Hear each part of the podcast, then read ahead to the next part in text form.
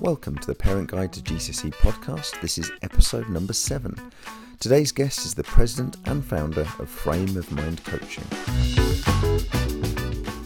Hi there, and uh, welcome to the Parent Guide to GCSE podcast. Uh, hi, Kim. Uh, how are you doing? I'm great, and I'm super happy to be talking to you from all the way on the other side of the world. Well, almost. Now, you just explained to us there's a slight uh, issue going on. Uh, where are you and what's happening? I'm in Toronto and we've just had a major snowstorm last night. And so we're kind of uh, uh, like school buses have been canceled. So we're home today. We're home today, working from home.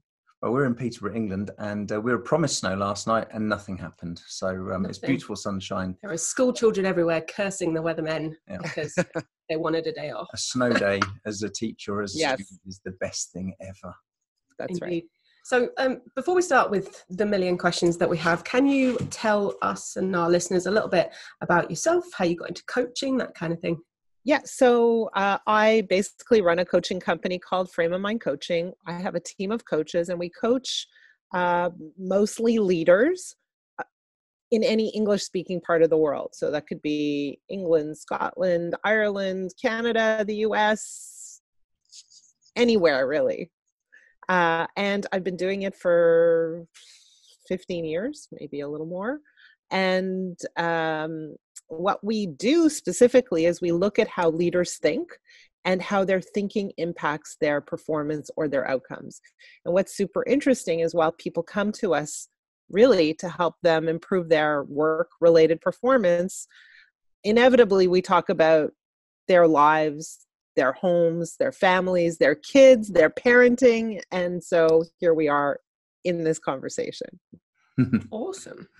So I guess for, for our listeners, it's mostly going to be to start with about how their child's frame of mind is affecting their uh, their approach to exams, to revision, to studying, particularly for the kids who we're finding are quite reluctant to start and it's about how they're maybe getting in their own way and what we can do as parents to to help them get over that little speed bump and figure out how we can get them started and in the right frame of mind to, right. to succeed so, you know, let's go back for a minute and talk about parents first, okay? So like we'll we'll kind of like go back and then go forwards. Is that cool with you? Okay. All right. So so this whole idea of parenting is very confusing for a lot of people uh, and and the role that parents play in the lives of their children becomes very uh, confusing, cloudy, contradictory. Like it's all over the map, right? And so, right away, just from the question you're asking, right there is the confusion: is what can parents do to help their kids, as though it's the parents' role, job, responsibility to make sure their kids perform well. Yeah. And the first thing I want to do is change that formula. Right? And and I'm sure a lot of parents who are listening on the other end of this podcast are going, "Well, what do you mean?" Well, part of the problem we create from a very young age is we own our children's behavior, their performance, their outputs, their outcomes. We don't actually hand over responsibility to our kids we take it on. And so as i was mentioning to you before i was listening to that one podcast that you had with your six students.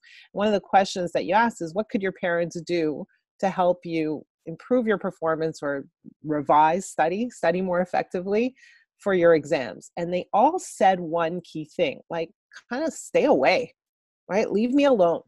And parents aren't good at staying away. Parents are terrible at leaving kids alone and parents are terrible at really handing responsibility over to their kids. And so what they do is they watch what their kids are doing or not doing and they're making judgment about it and then they get involved. Well i don't see you studying. Well what's taking you so long. Why aren't you starting? and on and on and on and on. And so what happens is that the the ownership for this study and the performance is kind of thwarted from those kids and that has a negative long term effect. And so the first thing I want to say is as a parent, allow your kids to take responsibility for their educational journey.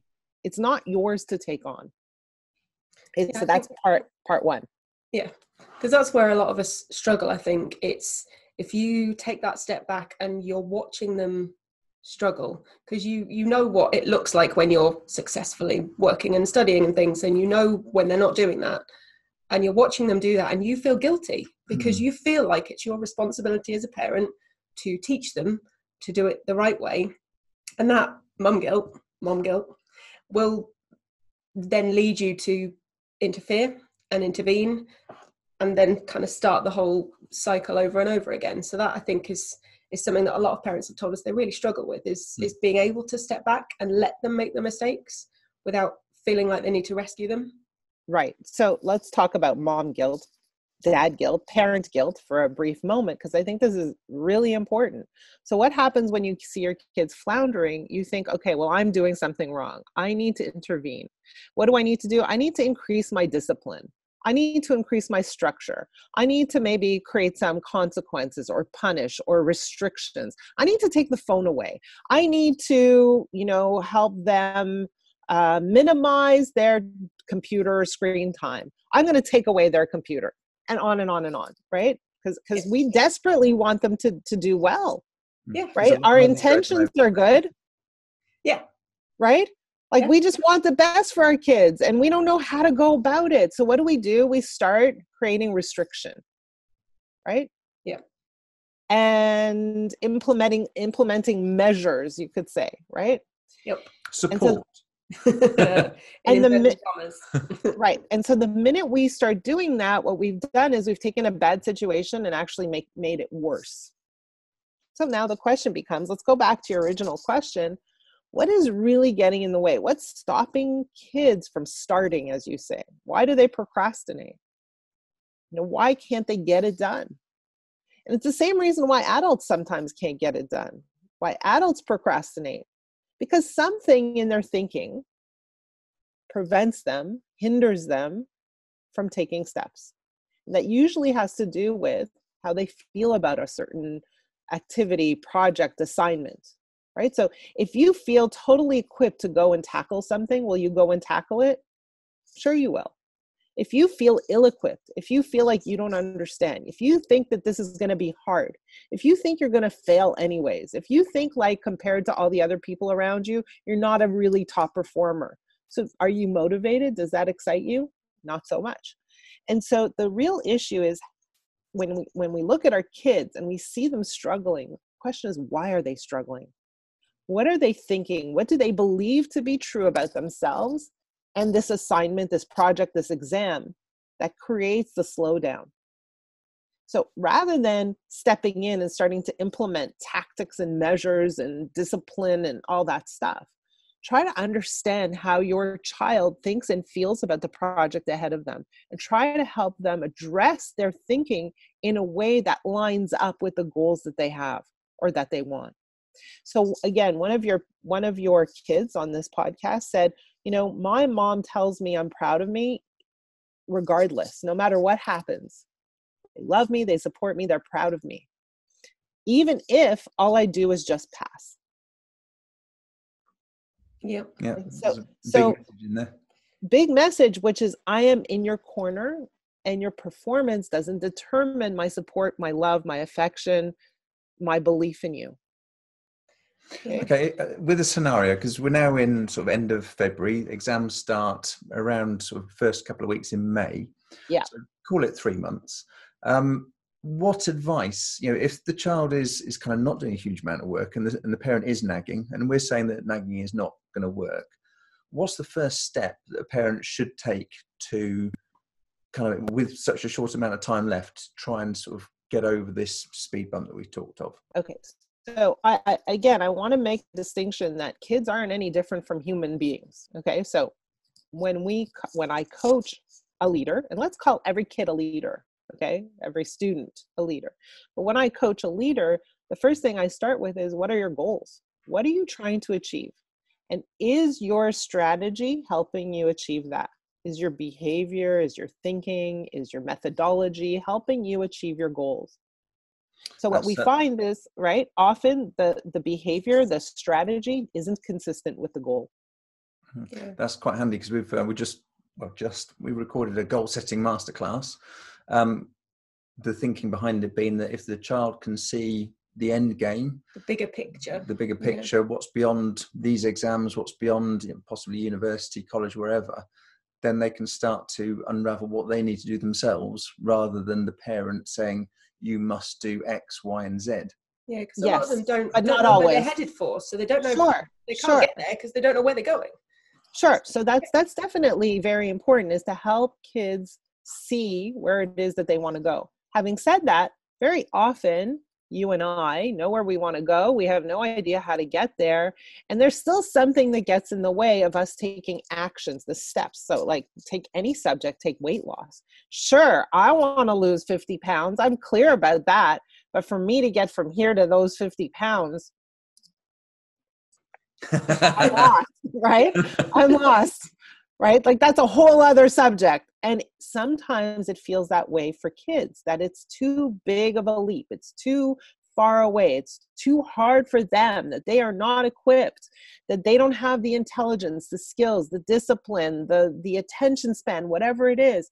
And so, what do they do? They push it off or they make a little bit of progress and not nearly enough. And so, the first step is hey, here's your goal, and here's your action. And will your action get you to achieving your goal? If not, okay, now we have a problem. What do you think needs to happen in order for you to achieve your goal? So, well, what I really need to do is, let's say, carve out some time every day to study. So that's the plan, right?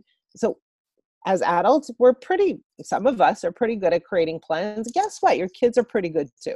You know, when they want to get together with their friends, they know how to create a plan, right? So it's not a planning problem that we have. Okay, some of us have planning problems. Some of us have trouble organizing ourselves, and maybe we can use some help with that. But by and large, we don't have a planning problem, we have a thinking problem. And so now the next question is okay, so I know I need to do this, but I'm still not doing it. The question is why? What's really getting in the way? And typically, what's really getting in the way is all of these beliefs. Sometimes they're not even conscious about the fact that this is going to be hard. I can't do this. I'm not smart enough. This is this is going to take too long. Right? All of that stuff. And that's the stuff that parents can help their kids mm. address. Yeah. Yeah. Uh, apologies for the pinging there. You know, you put everything on silent and you forget to put one thing on do not disturb, and the random device in the corner of the room starts pinging. No worries. We're talking about planning. Apparently, I'm not great at it. um, so, in terms of their their frame of mind how do how can we help them figure out what it is that's that's in their mind that's stopping them from getting where they want to be? Because often it's subconscious rather than something really obvious. We don't realize what the block is. How can we help to kind of uncover what it is and, and help them to begin the process of getting past it? Okay so again i want to go back to parenting for a minute and then we'll go back to answering this mm-hmm. question so it's called parenting for a reason, right? Why is it called parenting? Because it's about the parent, it's not actually about the child. I, often say jokingly that if it were about the child, it would be called childing. It's not called childing, it's called parenting. So, what does that really mean? That as a parent, your number one task is self management. Okay, so why is that? So when my kid is doing what my kid is doing, sitting on the couch, talking to their friends, Skyping, whatever the heck they do, right? Instead of studying, instead of revising, that creates anxiety for me and I react. Okay. When my kid doesn't do what I want him to do or her to do, then that's a good reason for me to behave in ways that aren't always aligned. You know, I, I that's a good reason for me to lose control. Right. And that loss of control is an indicator, it's a modeling the behavior that you don't want your kids to take on. When I when I see somebody doing something that I don't want to do, that's a good reason for me to freak out. And what do my kids learn? That's a good reason for me to freak out when other people don't do what I don't what I want them to do, right? Mm-hmm. So so the first role in terms of influencing your children is self-management. So don't freak out when your kids aren't studying. Okay. Rule number 1. Yeah. Easier said than done, I think. Sometimes it's because it's an ingrained habit, isn't it? Right. It's the, the way that you respond yeah. in a situation as a parent and it's it takes a lot of very deliberate practice to not continue that behavior so so i mean given the scenario uh, your daughter's over on the sofa she is skyping snapchatting whatever's uh, cool at the moment right. what would you do in that situation? Because you are sitting there feeling frustrated. You want Yes. to say something, but you know better because you know that's that's um, you know Step how one. you step one. what would you do in that situation? I would say, when you're done, can we have a chat? And so then I would say, hey, you know, like, you know, here's I under I know that you have a goal ahead of you, and here's what I see. And you know, I'm feeling a little anxious, and it's not mine to feel, but I'm feeling a little anxious. Like, tell me about your plan. So, like, I'm relaxed about it, right? Hmm. But here's the thing, and and before we go into taking action, and and this is the, the big thing for parents, I always want them not to take action so quickly. Okay, so you're seeing your kid doing what your kid is doing. The question is, what is the story you're telling about that kid's activity? Oh my God, they're gonna fail. They're not gonna, never gonna make it in life.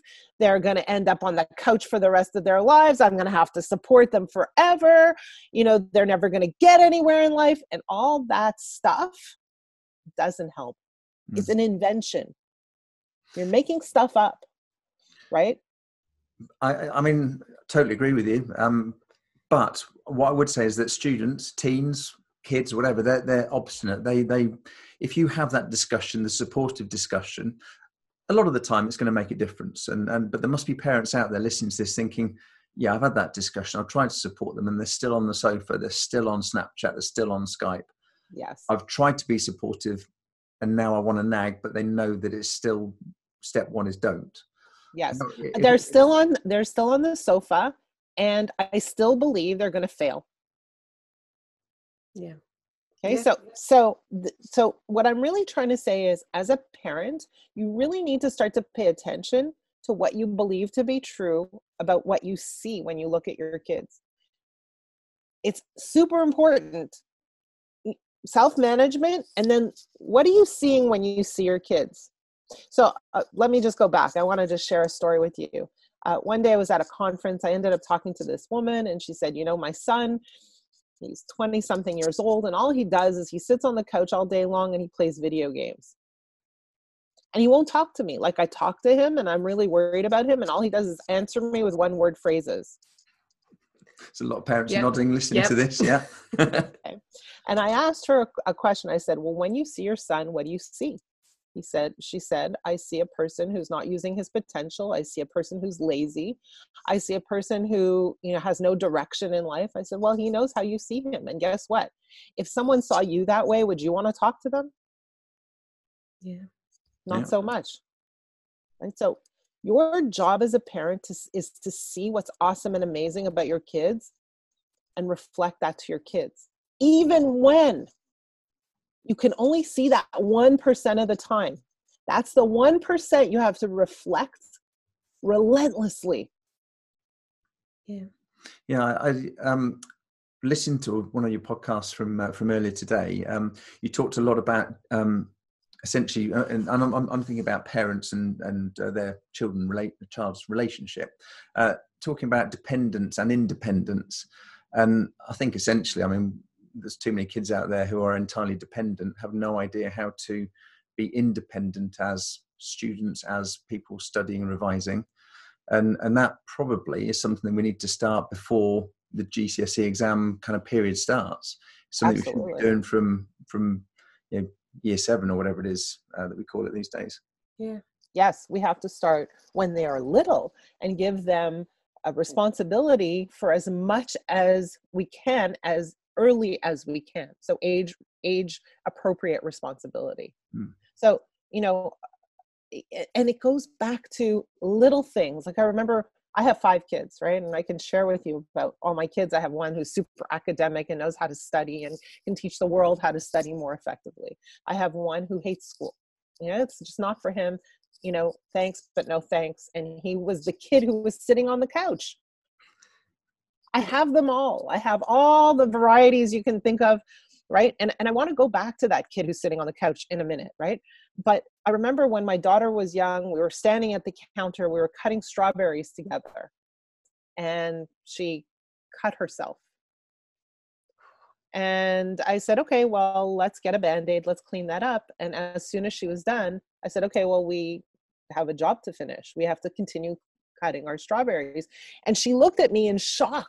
Like, you're gonna let, you're gonna trust me, you're gonna allow me to continue, even though I've made this horrible, awful mistake. Yes, of course, we have work to do, right? And so that action was teaching my my child we make mistakes we get up dust ourselves off and continue and i do trust you hmm. right so the way we react to our kids and what they do is super important but what's required in order to react is self management self control so so number one is self control number two is pay attention to the story that we're telling ourselves about our kids and is that story reflective of the story of success? If it's the if it's reflective of the story of worry, concern, fear, oh my God, I see laziness, I see all these negative qualities, you need to clean that up. Because if that's the story you're going into a conversation with, you're not in a position to influence your child positively. Right? So now we have the kid who's sitting on the couch. And let me tell you that the kid who's sitting on the couch is somehow struggling.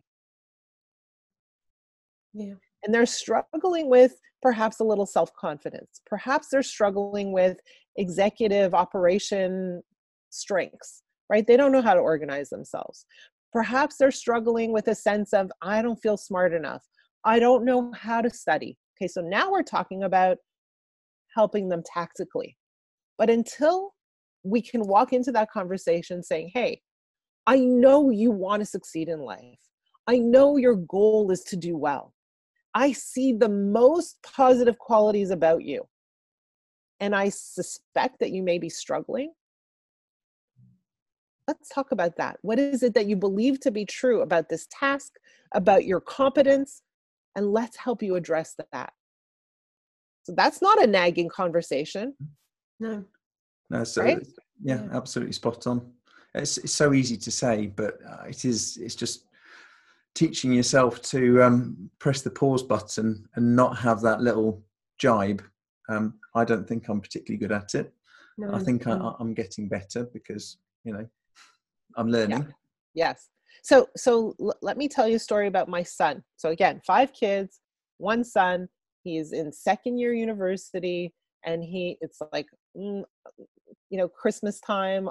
He just finished his exams. He comes home one day and he has a meltdown okay so Total complete meltdown. I hate school. Um, you know, I hate my classes. I hate my teachers. I hate my subjects. I can't concentrate. I can't understand what they're saying. I just hate it. And by the way, this is nothing new. He never really liked school, right? It was just not a thing for him. And the subjects that he did well in were always related to um, things he could do with his hands you know, woodworking, uh, sewing, a- anything to do with his hands. So one day I sat him down. I'm like, so why are you doing this? Why are you still kind of in this program? He was taking a business program in school. He said, well, I can't quit. I said, why not? Dad will kill me. I said, hold on a minute. I said, let me tell you right now. And he said, like, oh, my siblings are doing super well. I suck. I'm terrible. And, you know, tears streaming down his face and i and i took him aside i said you listen to me right now i said you are going to succeed you might not have a traditional path. You might not go down the road of university and getting a master's degree but you are going to succeed and we're going to take a sharp right turn right now. He was always interested in food. I said what about culinary school? Hmm. and within like a one week period we completely switched his focus and his and his kind of uh, direction in life and he ended up going to culinary management school. So this kid who used to sit on the couch for days and days and hours and hours playing video games, watching TV and doing what we perceive to be lazy is now working 14 hours on his feet. Mm-hmm. Okay, so and loving it probably. Uh, well, you know, ups and downs, but such is life. But the thing is, he's engaged, he has a direction, he has a focus, he's putting all his time and effort, he's learning, he's growing, he's mastering something. Okay. So don't perceive your child's lack of engagement as anything other than some kind of struggle that they're experiencing right here, right now. Yeah. Absolutely. Um, I was going to ask a question just quickly. Uh, is about emotional resilience. I think. Yes. Could you tell us uh, a little bit about it, please, and why? Absolutely. Because it's something you studied in a, a previous role. Well, so emotional resilience is really like the cornerstone of what we teach our leaders. And what is emotional resilience? Emotional resilience is the ability to bounce back from adversity with speed and agility. And not only bounce back from adversity, but take that adverse experience and do something positive with it. So something bad happens, you say, okay, something bad happened. How do I turn it into an advantage somehow?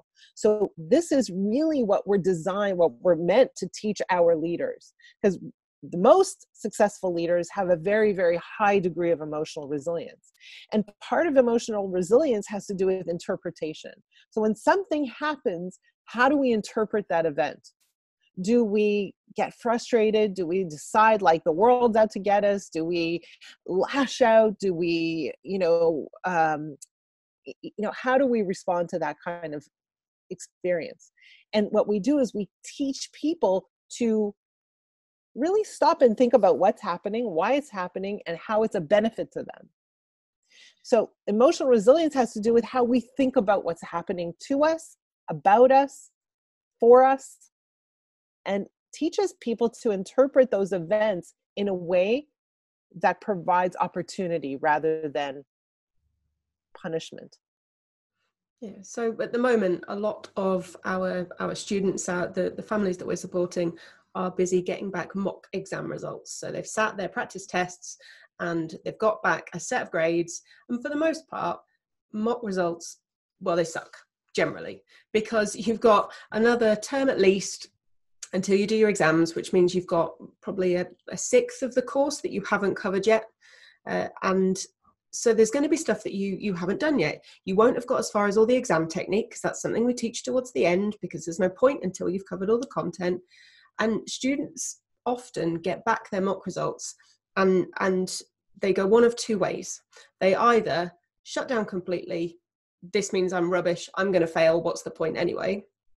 Or they go with um, well i'm not going to end up with this and they push themselves that little bit further forward. And i guess that's that's them showing their emotional resilience actually in in practice. So for those that have children that look like they might be aiming in the other direction the i can't possibly do this.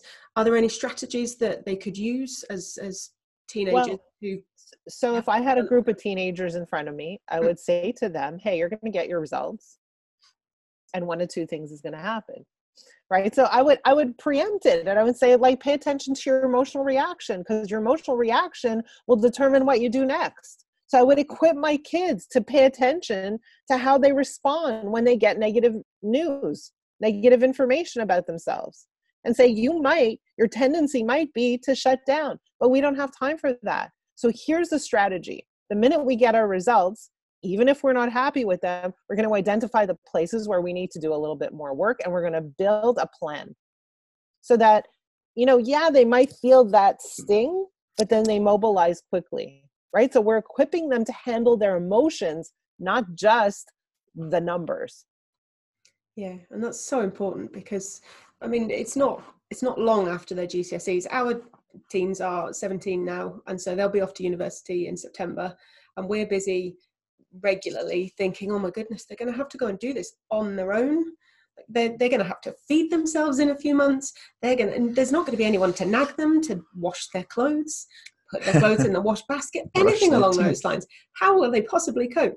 But we need to kind of reframe that and start equipping them with the right strategies to be able to then go out and face the world on their own. Well, before we equip them with the right strategies, you have to change your thinking as a yep. parent and see your kids as totally capable and equipped.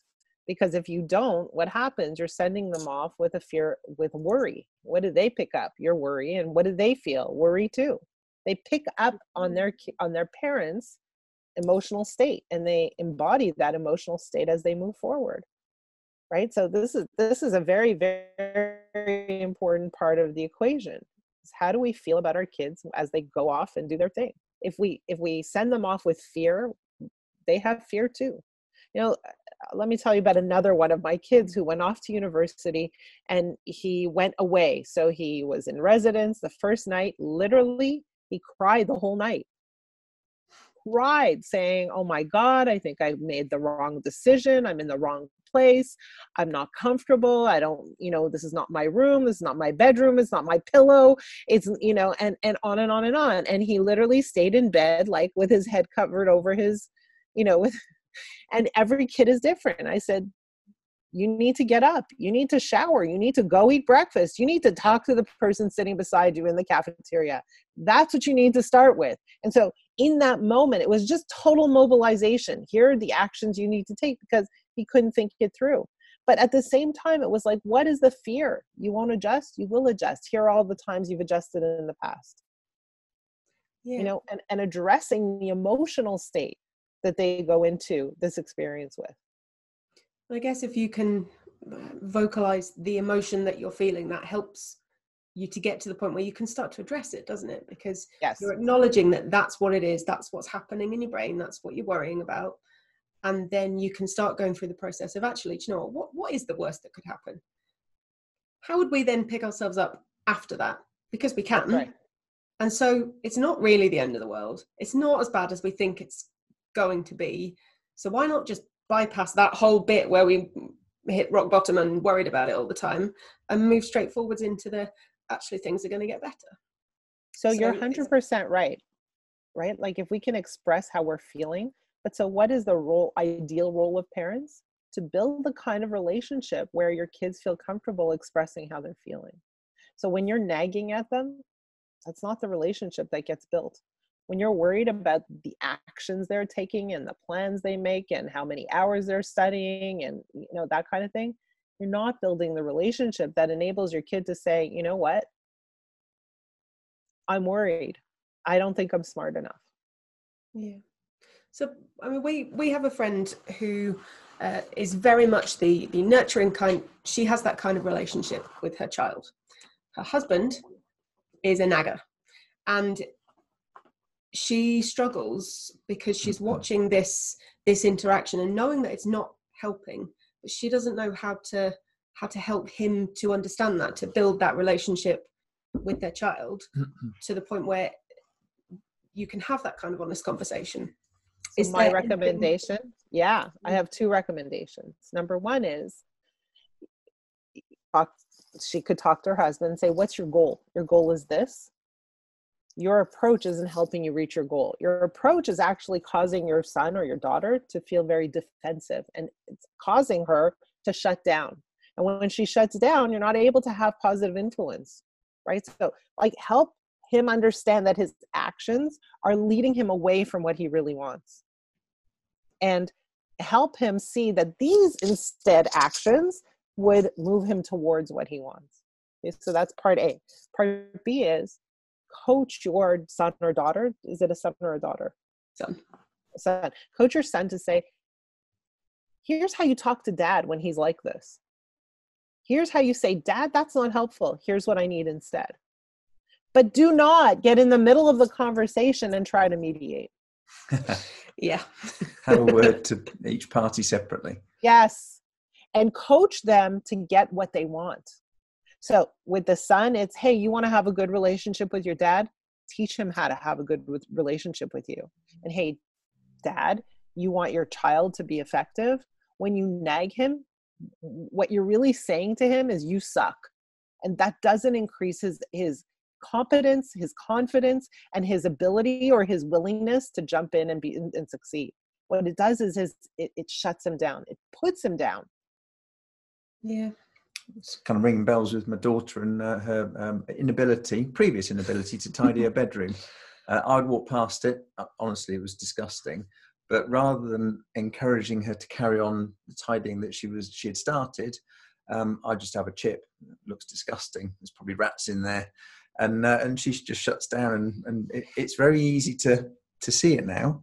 But um, and and now it's tidy. It's so much easier to walk past and go, great job. It looks fantastic. And you can see her kind of fill with pride and it's kind of the same thing. Yeah. If you nagging all the time about whether it's room tidying or revision, yes, it doesn't create the right reaction in the child. Yeah, whereas the conversations I was having with her was she'd started the Marie Kondo process, which Amazing. we kind of love, and yeah. uh, she'd she'd got everything out into piles and was busy sorting it into. You know, I, I'm I'm keeping this. Or thank you, you've served your purpose. You can you can go to the charity shop or you can go in the bin. And she was working her way through, and she'd got this mountain to work through, very much like kids with revision. This huge pile, this daunting task to begin with. And so, what I would say to her is just, even if you just do a little bit, you're getting closer to the end so go do 15 minutes and then come down and we'll we'll do something else to kind of relax for a little bit. Just start. Do right. a little bit because it's getting you closer. And at that point she'd be like, all right, I'll go do a little bit of that. And that got her there in the end. And in the end she'd asked me for help because she'd got to the point where she was putting stuff away. So I was allowed to be involved because otherwise I throw away all the things that she mm-hmm. loves, apparently. You know how it is.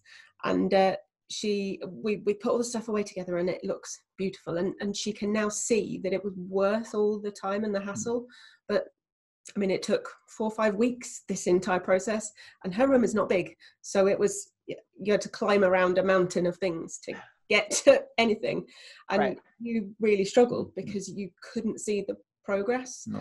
and i think we're the other way around with the boys we have issues with I don't know the the lack of positivity from one of them who is captain negative and everything is just doom and gloom. And i really struggle with how to deal with that with how to speak to so be specific. What does he say and what do you say?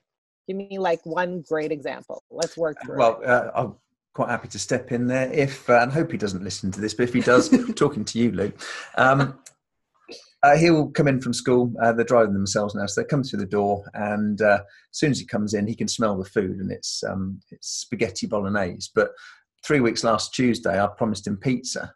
So rather than coming in and saying, "Hi, how you doing? Have you had a good day?" It's like, oh, "I thought we are having pizza tonight."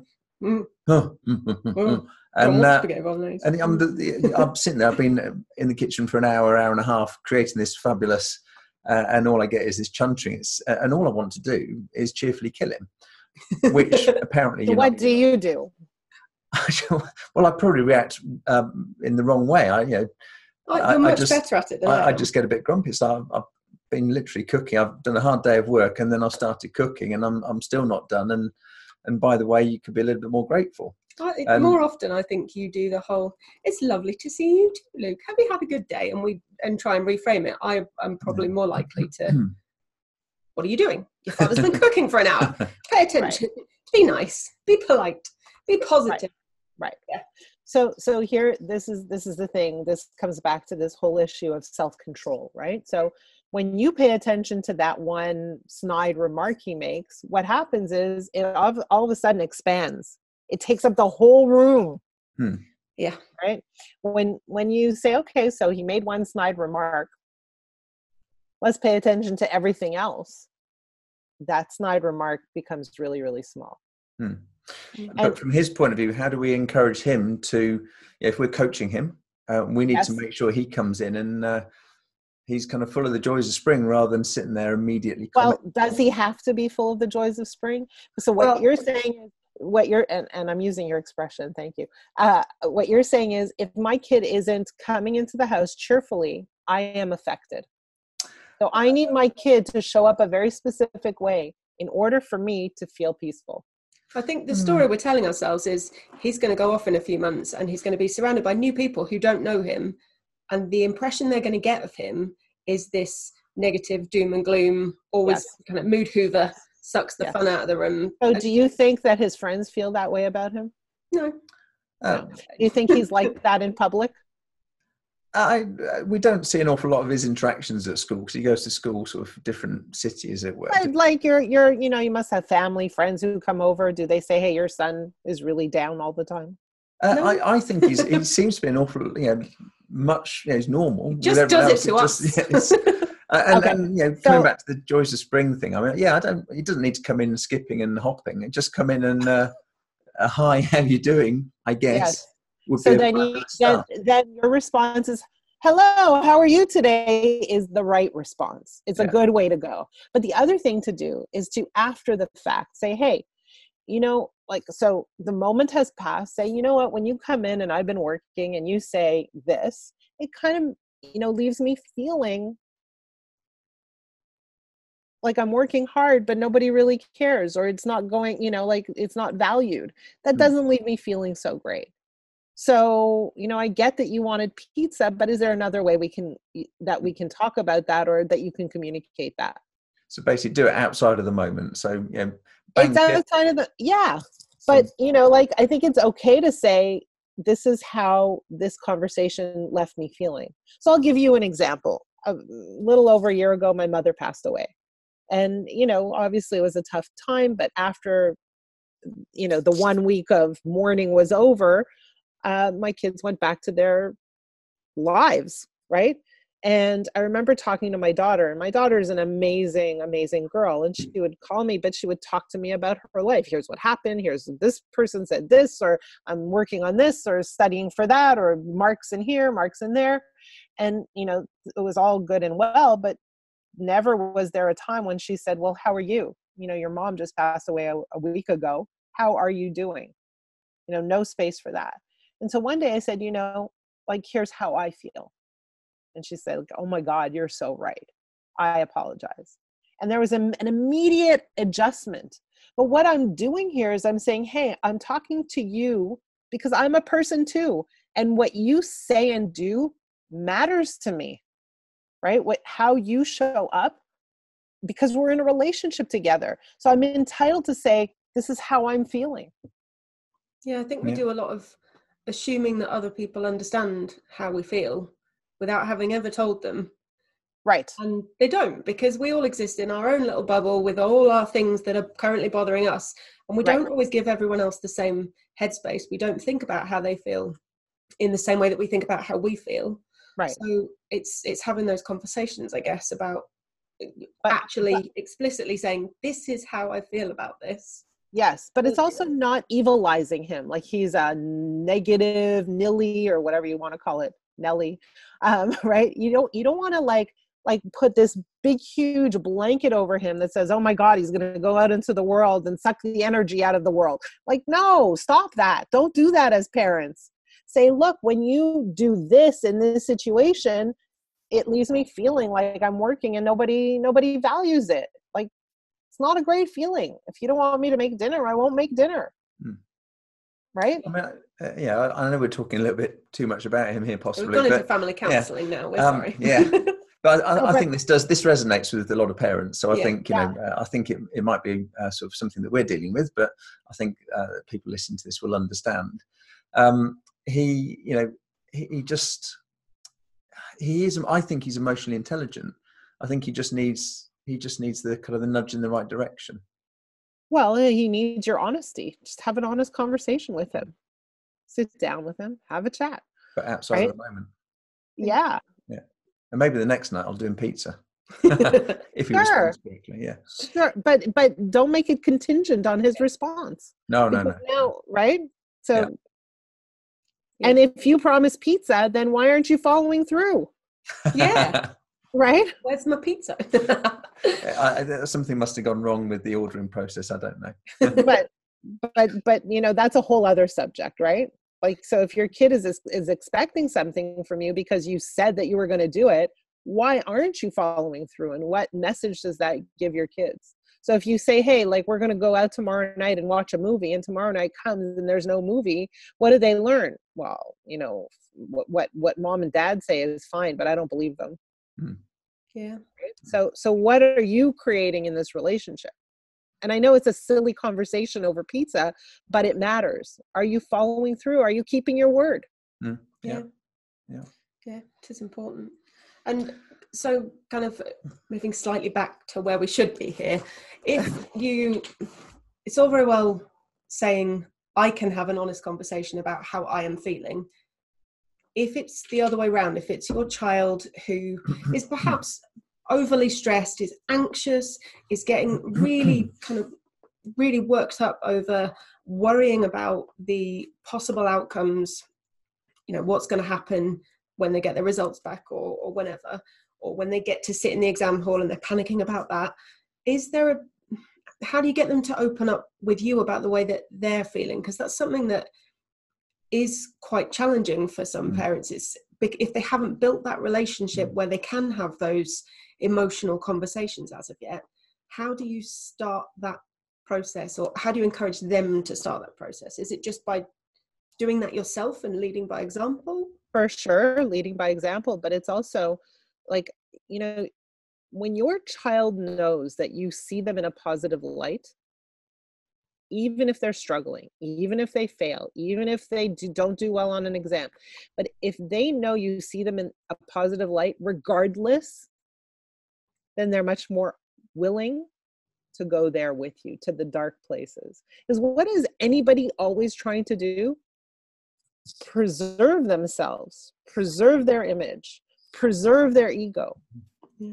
right that's what we're always trying to do yeah so if we are able as parents to see our kids positively regardless of circumstances then they're more likely to come along the journey of exposure mm. Um, right. That comes back to the uh, the podcast that you talked about with the students. They uh, they talked quite openly about Mr. Gillespie, uh, and one of the comments I specifically remember, the maths teacher, um, was that they said he just really believed in us. Everything that we did, he just instilled this. You you've got this. You are going to do brilliantly. You're going to beat your grades, your target grades, and that was the constant message he kept giving. And he just they started believing it, and uh, sure enough, they all went and did brilliantly in the end. So, right. kind of pretty much backs up exactly what you just said. So when we go to this whole question of parenting, and you want to get to a place of I want my kid to talk to me, it's not like a one minute experience, right? Like you're not going to make that happen in five minutes when all along you've been nagging and seeing the negative. So your job is to start snapping the picture when it looks good. What does that mean? It's like you need to catch your kids doing anything and everything well and right.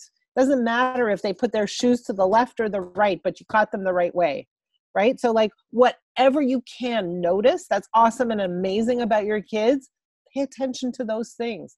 Bring them to the surface. Don't say, well, they should be doing that right? Like that's normal. I'm not gonna like reward them for behavior they should be doing anyways. Yes reward them for behavior.